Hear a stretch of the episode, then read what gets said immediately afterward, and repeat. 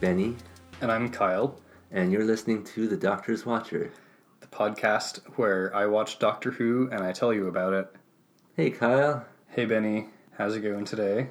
um, it's it's going all right. I uh, it's really warm outside, and Kyle lives up a hill, so I'm kind of hot and sweaty right now. Um, because I just got here. True. I think it's not quite late enough in the afternoon that the house is super hot yet, though. It's just no, it's pretty warm and it'll be super hot in a couple hours. it's fairly nice in here. It's nicer, except for I'm still gross and sweaty. um, cool. But yeah, this is the the second night in a row that we're recording The Doctor's Watcher, so. I've been very much kind of in the Doctor Who mode in my brain. Doing a, a bit of a Doctor's Watcher binge at the moment. Yes. And that's cool and good since we're actually in a fun and exciting serial this time. Yes. I was just telling Benny last night that our previous episodes I was excited to record because we were starting a new podcast together and that's exciting in and of itself. But now like these current episodes I'm excited to record because we're actually talking about some good Doctor Who. I feel like you shouldn't get too attached to the idea that, uh, or you shouldn't associate get, being excited about recording the podcast with just the good episodes, though. Because I feel like sooner or later we're going to kind of run out of the good episodes and get back into the bad episodes, at least for a bit. That's probably And then true. you're probably going to be like, oh, crap. So yeah, I guess we should we should relish the good ones while we have them. That's true. That's a, that's a life skill. Yeah. Cool. With that, should we get into it?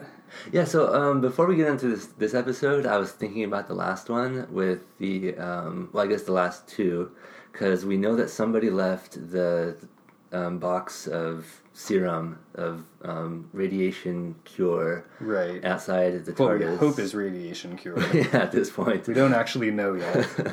um, but we're also like we know that it wasn't the Daleks um, because the Daleks want it, and because the Daleks, you know, we're we're saying basically that the Thals are the ones who have the the cure to the radiation sickness. Right. So we assume that it was the Thals who left it outside the the TARDIS, but everyone is still like really worried about the Thals. You know, as Susan was running through the uh, the forest, she was worried that a horrible mutant Thal was going to grab her and want to hurt her or whatever.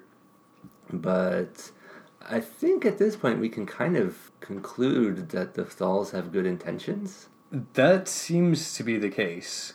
I mean the the hand that tentatively reached for Yeah. Susan a And few it was- episodes ago. It was tentative. It was. and as soon as she screamed, it withdrew. Like it didn't want to freak her out too much. yeah.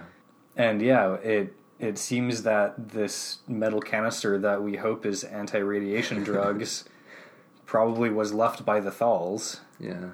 and you know, if it is radiation anti-radiation drugs, then I guess that would indicate that that they're friendly. Yeah. They want to help our heroes out or, you know, at least protect them from this horrible dead planet that they're on.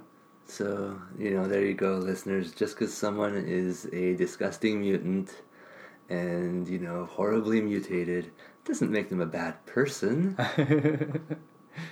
so, if we uh, ever find ourselves in a post nuclear wasteland, which looks like it might happen, you never know. Um, that's just a, a lesson to remember. And also remember if we're all horribly irradiated following uh, an apocalyptic nuclear war, the hideous mutant may be you. It's been a little while since I've played a Fallout game, but I definitely remember meeting some friendly mutants. One of them was Worf.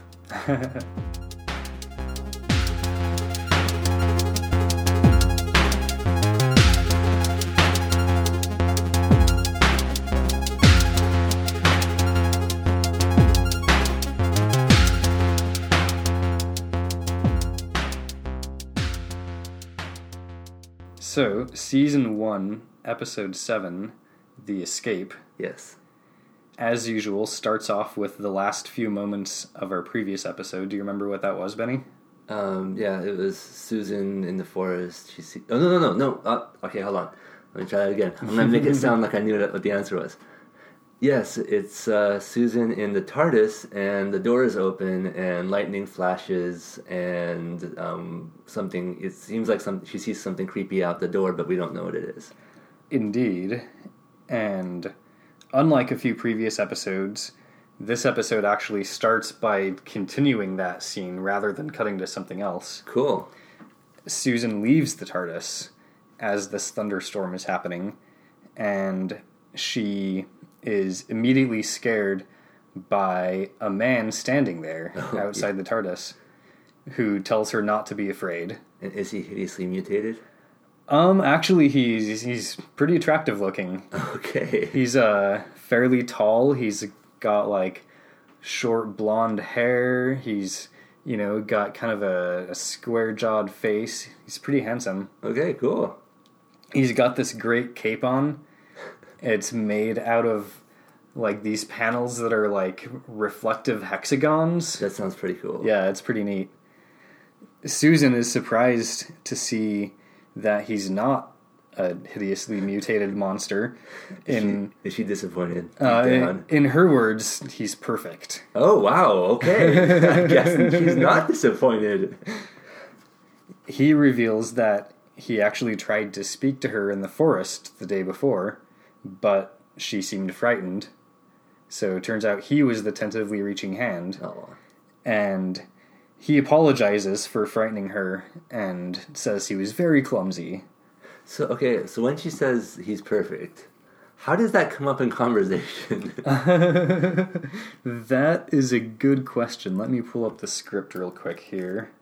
Because usually, just because you see someone who's like super hot, you don't just like immediately blurt out. So her actual line, he says, he says, "Don't be afraid," and she says, But they said you. What they called you. You're not. You're perfect. uh, Susan, uh, that's uh, that's some game you got there. Turns out that the metal canister was left by him Cool. and his people, the Thals. Further turns out that they are anti-radiation drugs. And further further turns out that this Thal that's talking to Susan is shocked that they haven't taken them yet. and he says they must. what do you want? An instruction manual? Illustrated pictures? She tells him that they're prisoners in the city, and it turns out that he and the Thals don't know about the Daleks having survived. oh, whoa. They thought this was like a dead, empty city. Susan tells him that, you know, they don't actually live in the city, they live like way underneath the city underground, and that they had sent her back to get the drugs. The Thal doesn't understand why the Daleks would want the drugs, and Susan doesn't know either. If he hasn't, if he doesn't have a name, we should just call him Thulliver. Uh, we we will use that name for a moment, but he does introduce his name shortly. so Tholiver doesn't understand why the Daleks would want these drugs. Susan doesn't know either. She just says that she knows that she has to get them back to her grandfather and her friends who are very sick and who need them. And and Tholiver says, "Are you sure the Daleks want the drugs for your friends and not for themselves?" Mm-hmm. And Susan is like, I hadn't thought of that. and he says, Do you trust them? and Susan says, No. Well, I'm not sure. and so he gives her an additional canister of drugs to hide on her person, basically, Oh, cool. and asks if she trusts him, which she does, Because he's hot. right? And and here's where we learn his name. It's unfortunately not Tholiver. Oh. It's Alydon, Okay. which you know it's pretty good. Yeah. He he is a Thal. I think that's you know officially confirmed at this point. He tells her he's Alydon of the Thal race, and he offers to escort her back through the forest, which she accepts.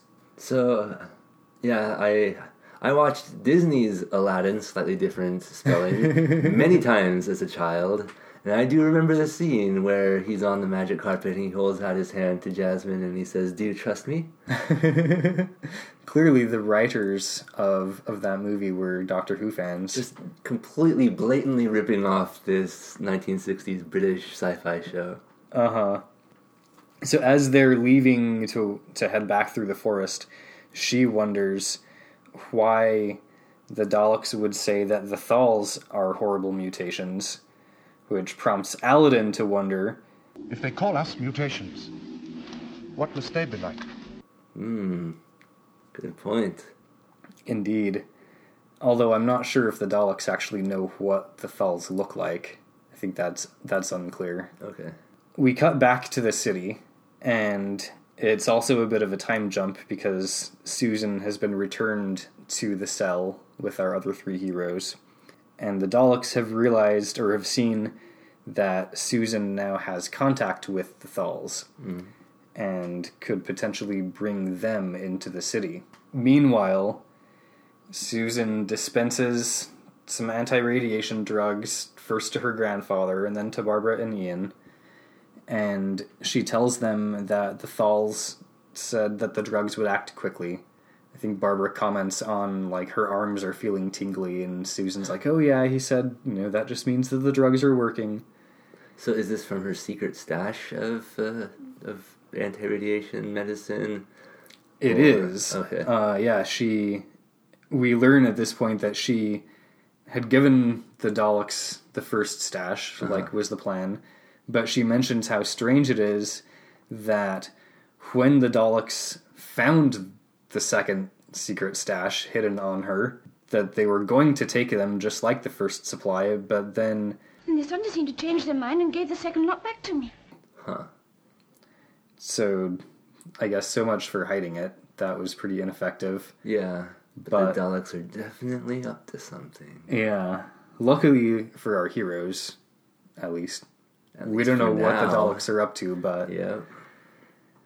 Ian comments that the Thals definitely seem more friendly than the Daleks, mm-hmm. which we've been talking about already. Susan would like to find a way to help the Thals, who, I guess at this point, we've probably learned that the Thals are running out of food, oh, basically. dang. Their food supplies are dwindling. Can't eat metal lizards. Right. Barbara says they can't even help themselves, but the Thals will starve if they don't find new sources of food. Fortunately, Daleks are delicious. They've managed to cultivate small plots of land ever since the war, but the crops have always been very fragile, and they've always relied on this rainfall that generally comes about once every five years. But now it's about two years overdue, and their food crops are all dying. Dang. So they've left their plateau in search of food, and they figure that unless they can manage to come to some sort of treaty with the Daleks, the Thals will all die, basically. Yeah. So, you know, Susan relays all this info to to our heroes, and the Daleks watch this whole discussion on monitors. And one of the Daleks says that they think that allowing the prisoners to survive was a good idea because they can be manipulated into bringing the Thals into the city. Oh, there's their diabolical scheme. Right. So the Daleks decide that they will give them food and allow them to sleep for now to lull them into a false sense of security. Cool.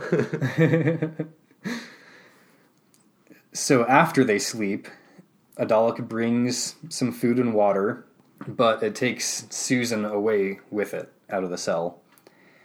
It says that they are Going to help the Thals, which is what you want us to do. and Susan goes with it. It doesn't sound suspicious at all. Right. we cut to the Thals, who are all kind of hanging around outside the TARDIS, back on the other side of the jungle. And they're talking about heading into the city and wondering what the Daleks will be like. one of the Thals says, They are Daleks. and another one says, Yes, but we've changed over the centuries. Why shouldn't they? The once famous warrior race of Thals are now farmers. Hmm. Now that we're seeing like this whole group of Thals, I took a moment to to pause and think about their costuming, which is pretty entertaining. The men are all wearing these vests that kind of look like life jackets, basically. Cool. They're very thick and puffy. Very futuristic. Right. Uh, of course, it's black and white, so I can't tell you if their life vest, if their life jacket orange or not. So we just have to assume that they are. Right. Uh, they're not wearing shirts under these life jacket vests, just the vests. And Very sexy. they have these tight pants on that have these like geometrically shaped holes cut like all down the sides. Whew. Oh, they. Oh, they are perfect. And one of them is wearing this kind of weird upside down looking crown headband thing. okay.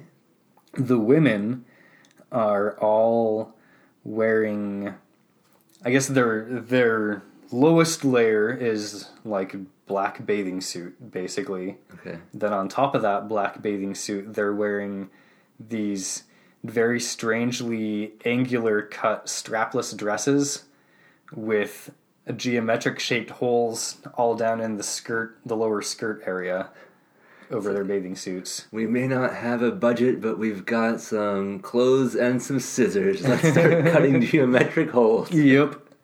Nothing more futuristic than geometric shaped holes in your clothing. Yep. I mean, the Star Trek Klingon women had their boob windows, so That's true. we also learned from the Thals at this point that not only did the Thals used to be warriors, but the Daleks used to be teachers and philosophers. Oh, the the Thals see the Dalek city from a distance, and and one of them says, From the distance, the city looks as if they make science and invention their profession. it's a magical architecture. Perhaps we can exchange ideas with them, learn from them. I, I'm really curious as to what about the city skyline made him think that they must have, you know, um, science and architecture going on. there. "Right, like there's no possible way to come up with the idea of like conical shaped buildings if you don't study science and invention Science and as your profession." Yeah, I mean, I'm sure that all the buildings are shaped like giant test tubes and beakers. The conversation at this point turns to our heroes, and Alydon says that he has I've only spoken with the young girl, but if the others are anything like her, I would trust them absolutely. so now, not only is she a girl, now she's a young girl. Right. she's 15. Turns out the Thals aren't really feminists either. so mm-hmm. much for being from the future. I guess you Yeah. can't tell from someone's geometric holes cut in their clothing. First, they ask one of their female companions what she has to say, and she says that she has no opinions on the matter. And they all comment and have a good chuckle about how unusual that is for her to not have any opinions. You know, I was just about to say, well, at least they asked this woman for her opinion, but nope. Mm, Mm-mm. And then we get this little bit here. One of them says, Where is the girl now? and Alydon says, I have given her the drugs and she has returned to the city. and the woman Thal says, It would have been better if you'd given it to a man instead of a girl. and Alydon says, But I had no chance. They're prisoners in the city. And then there's another bit that I was not quite sure what's being implied here. One of them, whose name we're going to learn is Temmosus, Temmosus says, Tell me, Alydon, how old is this young girl? and Alydon says, No longer a child, not yet a woman. and Temmosus says, Ah, then perhaps it's safe for you to talk to her, if she's not yet a woman. and they all kind of have this little chuckle. Okay, And I'm thinking, that's creepy. isn't this supposed to be a kid's show? Yeah, that's creepy. But we finally get to the plan, which is brilliant. Temmosus says, Well, go on. What have you planned? and Alydon says, The young girl will speak with the Daleks, and a message will come from the city. Direct from the girl. asks Temmosus, Yes. says Alydon. Temmosus asks, But how shall we know that it is not a trick? and here's the genius part.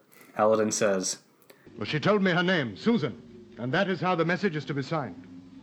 Otherwise, we shall know the Daleks are hostile to us. So as long as the message they receive is signed Susan, we can guarantee that there's no trickery involved. I can't possibly see any way for this to go wrong. They tried. it was the best plan they had. Hey everyone, this is Kyle. Here on the Doctor's Watcher, we don't have any sponsors, at least not yet, and we haven't even set up a Patreon or anything. But we appreciate you listening. Maybe we'll get around to setting up a Patreon or whatever later, or maybe we'll try to sell you some mattresses or meal prep kits or whatnot. But in the meantime, Benny and I both have Venmos. If you really want to send us some money, let's start with you sending an email to thedoctorswatcher at gmail.com and we'll work something out. Thanks for listening. So we cut back to the Daleks, who are now dictating a letter, which Susan is writing as they dictate. They can offer food, water, and unlimited fresh vegetables from their supply grown by artificial sunlight. Yum. In return, they expect the Thals to help with the recultivation of the surrounding land. Seems like a pretty good deal.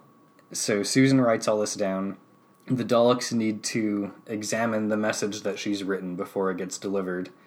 So one of them comes over and Susan picks up the message board that she's been writing on. It's not like a piece of paper, it's like like a hard kind of like whiteboard basically. And she just like sticks the message board onto the Dalek's toilet plunger, like suctions it to the end of the toilet plunger, and it then turns and like holds the message board up to the other Dalek's eye stalk camera. I love it. It was great.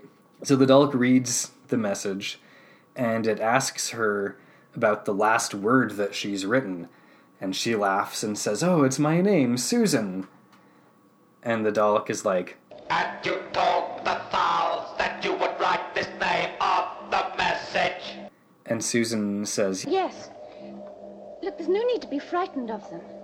They're very friendly people. All they want is food. We cut back to the cell where I guess Susan's back in the cell now. Ian whispers, All set, Doctor. And then, much louder, he starts talking about how they can't trust the Daleks. The Doctor takes the Daleks' side in this discussion, arguing that they seem very intelligent and they just have a different way of looking at things. And he suggests that maybe we should cooperate with them. I do like the doctor's kind of, I don't know, lawful, neutral attitude Yeah. toward intelligent people and science. Is it doesn't matter what you use your science for. It doesn't matter if someone's good or evil, as long as you're intelligent and doing science. Right, intelligence is much more important than morality. Also, I have to say, I'm a little surprised because I th- okay, so Susan's p- plan with the Thals is that she'll sign it Susan if the Daleks are chill, basically, like if they're okay. Right. But they're not chill. They're like, And yet she signs her name anyway. yeah. I mean, I guess it's because the Dalek decided to let her have her secret stash. Maybe that Uh, kind maybe, of made her yeah. like, oh yeah, no, these no, these Daleks are cool. they stuck us in a room and they won't let us out, but maybe that's just because they like us so much. Uh huh. So this discussion between Ian and the doctor quickly escalates into like a full blown argument.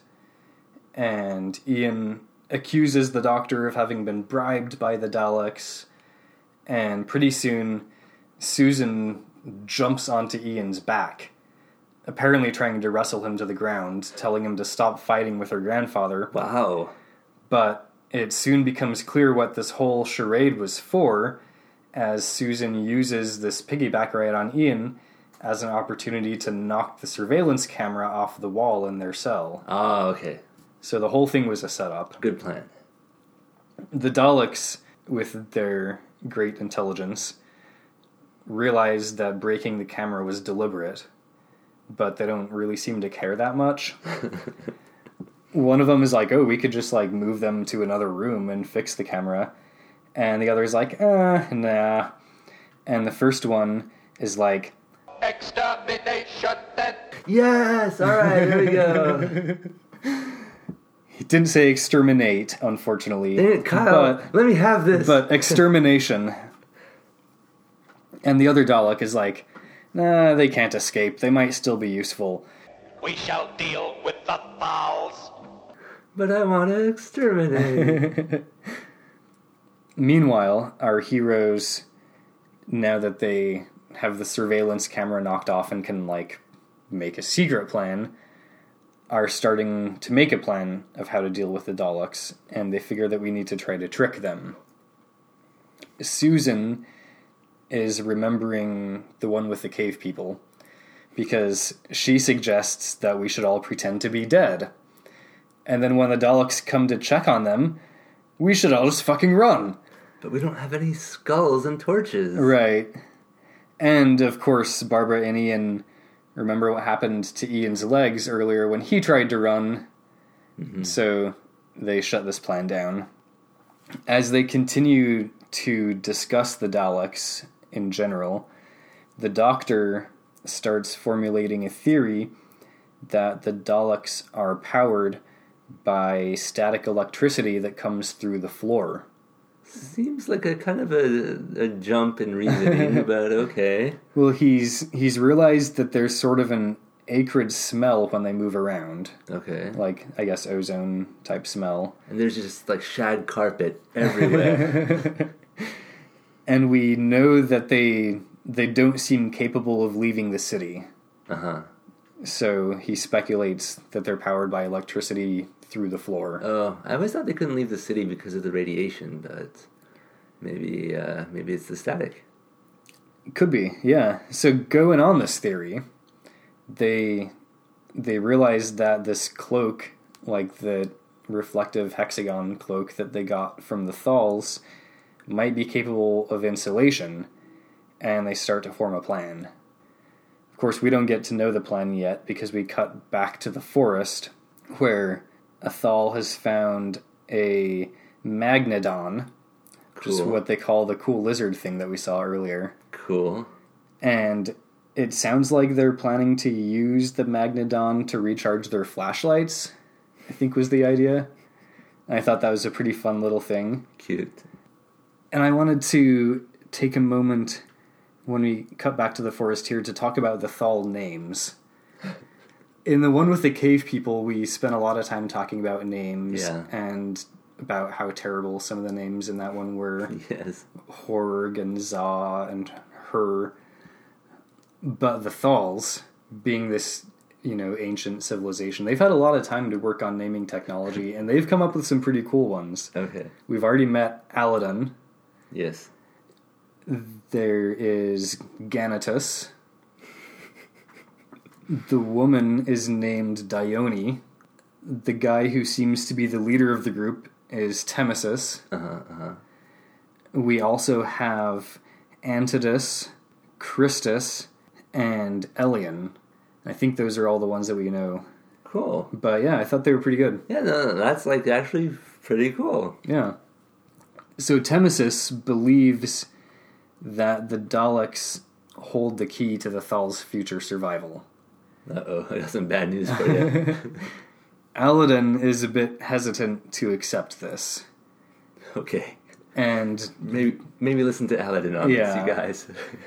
they talk back and forth for a little bit discussing the situation and Temmosus has a line that I thought was really interesting that's some good wisdom that we could all learn from I think he says I've never struggled against the inevitable.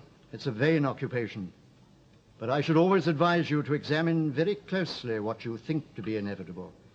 It's surprising how often apparent defeat can be turned to victory. Dang. Yeah. I like it. We're actually getting deep. Yeah. So they've found the letter from the Daleks, which they read. The letter says that She says the Dalek people have no malice towards us, and they hope that they can work with us to build a new and safe world, free from the fear of war. They have the ability to produce food by means of synthetic sunlight, and they have left a quantity of it for us in the entrance hall of their main building. We are to collect it tomorrow. So there is a future for us. I like I like the phrase synthetic sunlight. Yeah, I think that sounds like a cool band. yeah. I think that's actually better than artificial sunlight, which is the phrase used earlier. Yeah. The the alliteration just adds a little bit to it. It's it's so good. This letter is signed Susan, so clearly it must be true. There's nothing going on here. Still not sure why Susan did that. And also why did the Dalek think that was so suspicious? Yeah, that was kind of kind of weird. I think maybe they just needed to like get something in the script to tell us that she had done it, Yeah.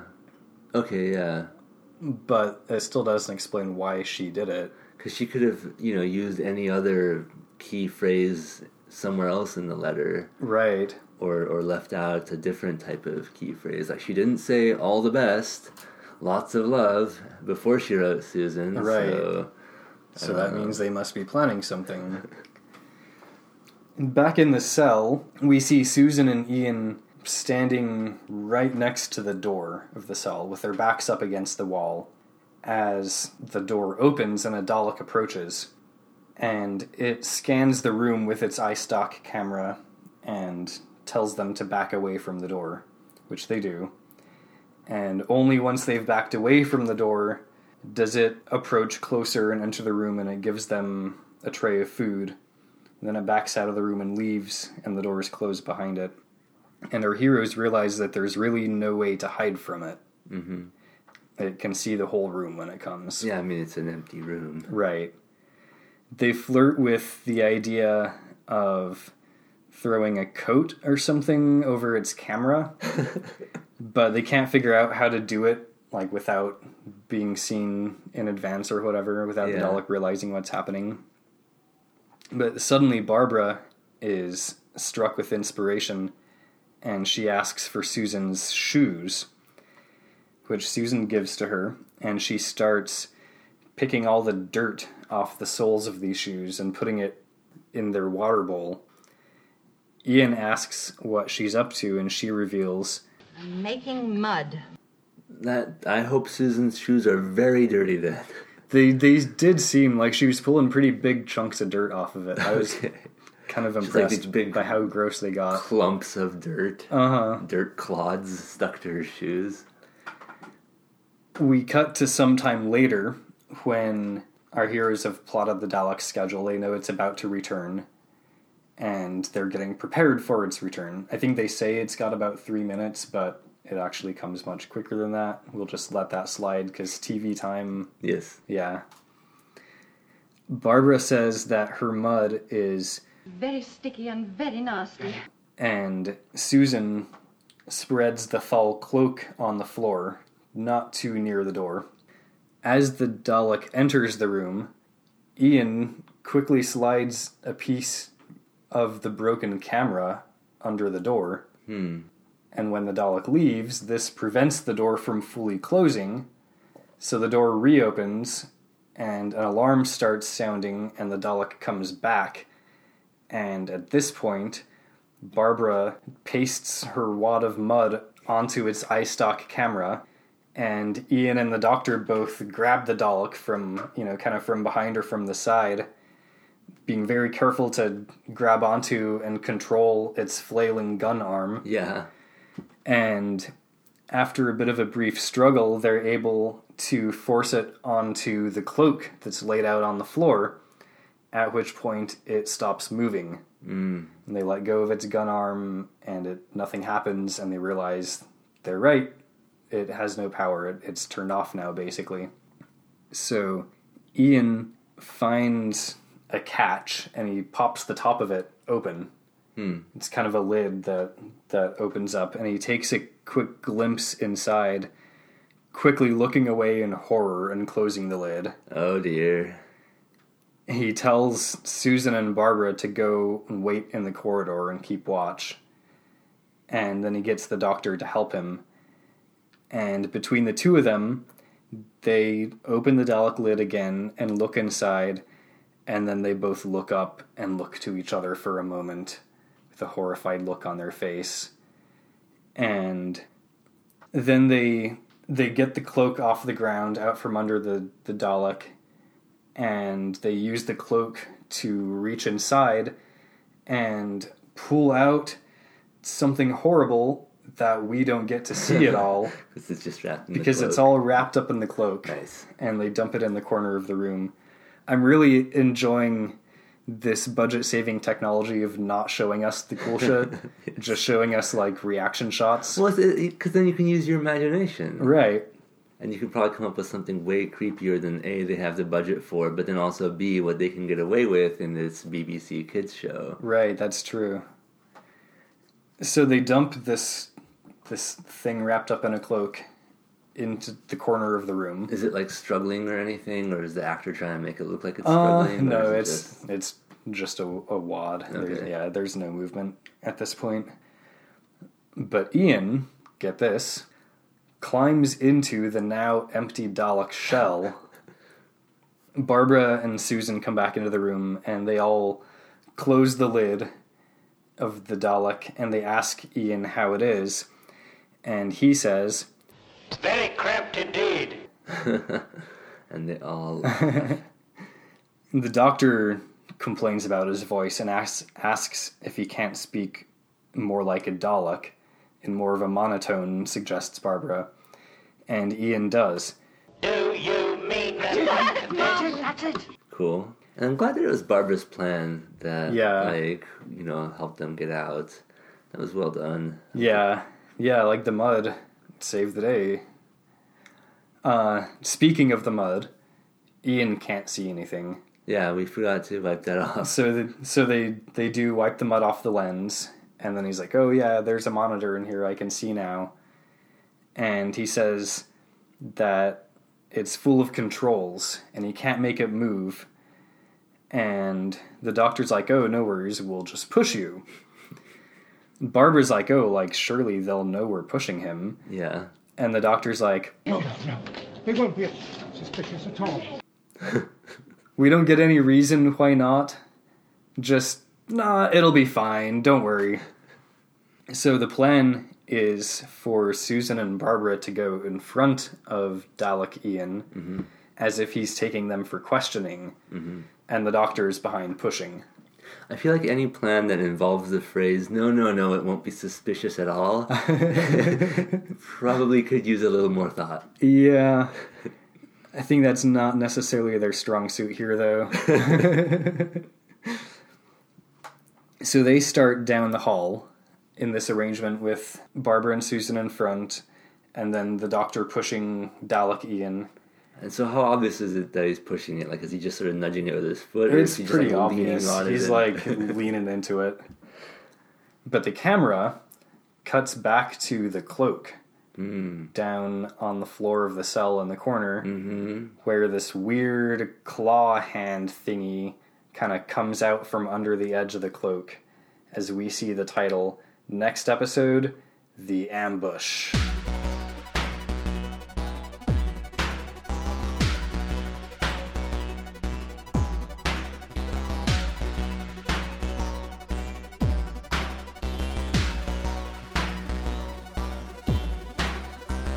oh shoot, who's gonna be ambushed and who will be doing the ambushing?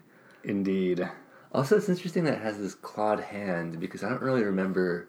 I, I mean, I vaguely remember the Daleks from the the new Who, and I just remember them as just kind of being this squishy kind of, basically bubblegum looking creatures. yeah i don't really remember if they had appendages or not at yeah, that point, really. just like pseudopod but things, ex- extrusions. I guess if the inside of the Dalek shell is filled with controls, Uh-huh. they must have some way to manipulate them, Yeah. whether that's appendages or if they're an amorphous blob, like maybe they can just kind of blob themselves out Yeah. and blob around the lever and move the joystick around. Kyle is acting this out for those of you at home. I mean, maybe they're related to the changelings in in Deep Space Nine. yes. But It's- very, very like rudimentary Right. changelings.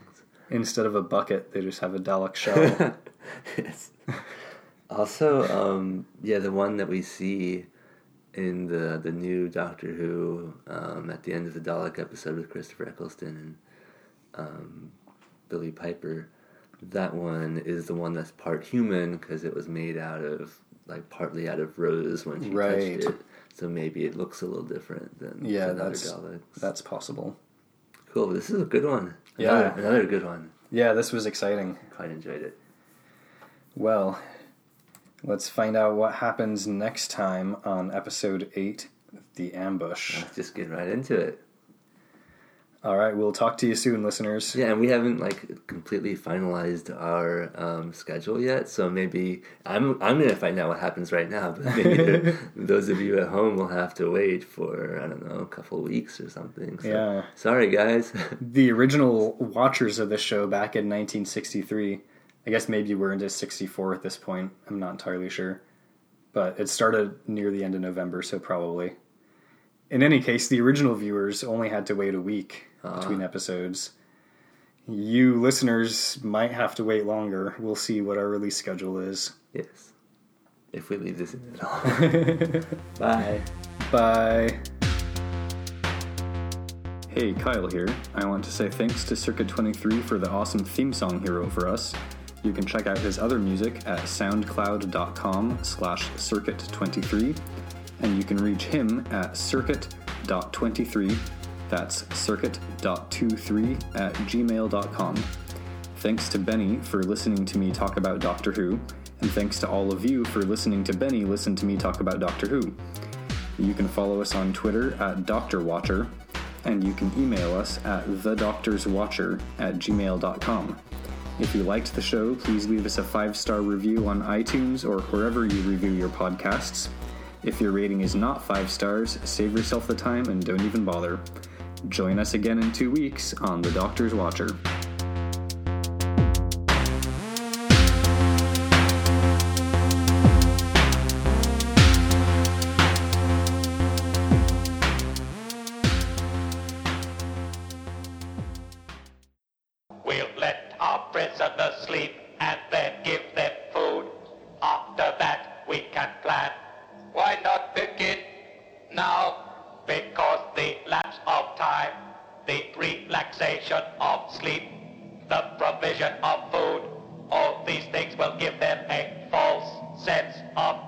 Security.